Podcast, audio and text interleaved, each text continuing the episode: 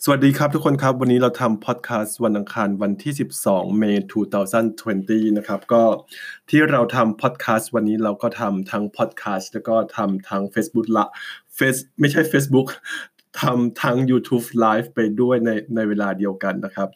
ก็พอดีมีน้องเขาส่งคำถามเข้ามาเข้ามานะครับ แล้วก็ถามว่าเฮ้ยพอดีเราทำข่าวก่อนเนี่ยวันก่อนเราทำ Facebook Live แล้วก็ ตอบคำถาม Q&A นั่นนี่โน่นไป แล้วก็เราก็ตอบคำถามแล้วเราก็พูดในเรื่องของ 186 กับ 187 ด้วย แต่ว่าน้องเขาอาจจะไม่เคลียร์ก็คือ น้องเขาถามมาว่า subclass 186 กับ 187 แตกต่างกันยังไง สวัสดีครับ คุณวินเซนโหคุณวินเซนต์นี่รู้สึกคอยติดตามตลอดเลยนะ ทั้งทั้ง YouTube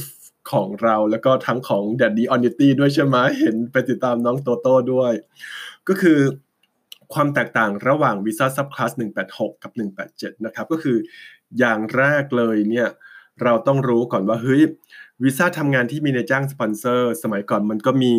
วีซ่า subclass 485 ใช่ป่ะเอ้ยไม่ใช่ 485สิเป็นวีซ่า subclass 457โทษทีนะครับจำจำชื่อ subclass ไปก็คือ สมัยก่อนวีซ่าทำงานมันก็คือวีซ่า subclass อ่า457ก็คือ457แล้ว โอ้โห ตอนนี้น้องแชมป์เข้าเข้ามาด้วยสวัสดีครับ น้องแชมป์มีทั้งคุณคุณวินเซนต์แล้วก็น้องแชมป์เข้ามาดูก็คือ สมัยก่อนวีซ่าทำงานที่มีนายจ้างสปอนเซอร์มันก็คือ 457 ใช่ไหมตอนนี้มันก็เปลี่ยนเป็น 482 อันนั้นคือในส่วนของวีซ่าทำงานนะครับวีซ่าทำงานที่มีนายจ้างสปอนเซอร์มันก็มี 457 สมัยก่อน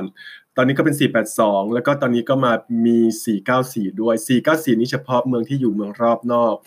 482 ก็คือได้ทั้งทั่วประเทศ เนี่ย มันจะมีความคล้ายคลึงกันระหว่าง 482 494ก็คือ 482 กับ 494 แล้วก็มันก็จะไปมันก็จะไปคล้ายกันกับ 186 กับ 187 อ่า โอเค ทีเนี้ย อย่างแรกเลยคือดูดูตัวของ 482 ที่ก็คือ 482 ก็คือวีซ่าทำงานที่มีนายจ้างสปอนเซอร์ 494 ก็คือวีซ่าทำงานที่มีนายจ้างสปอนเซอร์ แต่ 482 นี่คือมันทั่วประเทศ 482 นี่คือสามารถทำได้ทั่วประเทศ แต่ 494 ทำได้เฉพาะเมืองที่ที่อยู่เมืองรอบนอก ไม่ได้หมายความว่าเมืองรอบนอกจะต้องทำ494 นะครับ เมืองรอบนอกทำ482 ก็ได้ เพียงแต่ว่าไอ้เมืองรอบนอกเนี่ย เขามี choice สอง choice ในในการเลือกในการเลือกที่จะทำวีซ่าทำงานที่มีนายจ้างสปอนเซอร์ไง เมืองที่อยู่เมืองรอบนอกที่อยู่ regional เนี่ย สวัสดีครับโหเข้ามาดูเยอะเลยก็มีน้องคานินมีน้องนินด้วย สวัสดีครับทุกคนครับ โอเคนะเราก็พยายามเริ่มเข้ามาทำอ่า YouTube บ้างนะครับ ก็ก็คือในส่วนของวีซ่าทำงานที่มีนายจ้างสปอนเซอร์เนี่ย 494 คือเขามีทางเลือกไง เขาเลือกที่จะทำ482 ก็ได้ หรือว่าเขาเลือกที่จะทำ494 ก็ได้ คือแล้วแต่เขา แต่ว่าคนพวกนายจ้างหรือว่าคนสมัครที่อยู่ในเมืองเนี่ยเขามีแค่ choice เดียวก็คือ 482 เขาไม่สามารถทำ494 ได้ไง เพราะ 494 มันเฉพาะพวก regional area บางคนก็บอกงงอ้าว แล้วถ้าเผื่อฉันอยู่ที่ regional area แล้วฉันจะรู้ได้ไงว่าฉันควรจะทำ482 หรือว่า 494 ก็เอางี้แล้วกัน มันขึ้นอยู่กับสาขาอาชีพ ถ้าเปิดสาขาอาชีพเราเนี่ยอยู่ใน long term list มันก็ไม่เกี่ยวแล้วว่าจะเป็นว่าจะเป็น regional หรือไม่ regional เพราะว่า long term list คือมันได้ทั่วประเทศ ดังนั้นก็คือ ถ้าเผื่อสาขาอาชีพเราที่อยู่ใน long term list เนี่ยเราก็ขอเป็น 482 ไปเลย อันนี้คือในส่วนของความแตกต่างระหว่าง 482 กับ 494 ก่อนนะครับ ทีเนี้ยถ้าเผื่อสาขาอาชีพเรานี่อยู่อยู่อยู่เขาเรียกว่าอะไรนะ อยู่ใน short term list แล้วก็มันก็อยู่เป็นอยู่ใน ROL ด้วยคือ regional occupation list ก็คือ ROL เนี่ยคือมันได้เฉพาะ regional area แล้วมันก็สามารถต่อยอดไปขอ PR ได้ ดังนั้นคือถ้าเผื่อสาขาของ U เนี่ยอยู่ใน ROL ใช่ไหม U ก็สามารถขอวีซ่า subclass 494 ได้ นี่คือความแตกต่างระหว่าง 482 กับ 494 แล้วมันก็จะโยงมาถึง 186 กับ 187อ่ามันคลคล้ายๆกันเลยครับก็คือ 186 กับ 187 ก็คือวีซ่าทำงานที่มีนายจ้างสปอนเซอร์ แต่เป็น PR ไงก็คือก็คือก็คือมันเป็น PR ที่มีนายจ้างสปอนเซอร์ ซึ่งมันจะต่อเนื่องมาจาก ซึ่งมันจะต่อเนื่องมาจาก 482 จะไม่เกี่ยวกับ 494 แล้วนะครับ เพราะ494 มันจะต่อไปเป็น 191 โอเค ทีเนี้ย เรามาดูกันในในส่วนของ 186 กับ 187 186 ก็คือ PR นะ ที่มาจากวีซ่าทำงานก็คือที่มาจาก 457 หรือว่ามาจาก 482 186 นี่คือมันได้ทั่วประเทศ ได้ทั่วประเทศคือหมายความว่า ไม่ว่านายจ้างจะอยู่ในเมืองหรือว่า regional สามารถทำ186 ได้หมดเลย แต่นายจ้าง อะไรนะ สาขาอาชีพที่อยู่ใน ROL ที่อยู่ regional area เนี่ย เอ๊ะเอาใหม่เอาใหม่เอาใหม่คือ186 มันทำได้ทั่วประเทศ 187ทำได้เฉพาะที่อยู่ใน regional area ทีเนี้ยบางคนก็อาจจะงงว่าอ้าวถ้าเผื่อฉันอยู่ที่ regional ก็แสดงว่าคนที่อยู่ที่ regional area เนี่ยมี choice ให้เลือก2 choice แต่ว่าคนที่อยู่ในเมืองเนี่ยมีแค่ choice เดียว คนที่อยู่ในเมืองเนี่ย ทำได้แค่ 186 เพราะว่า 186 มันได้ทำได้ทั่วประเทศ ดังนั้นคือ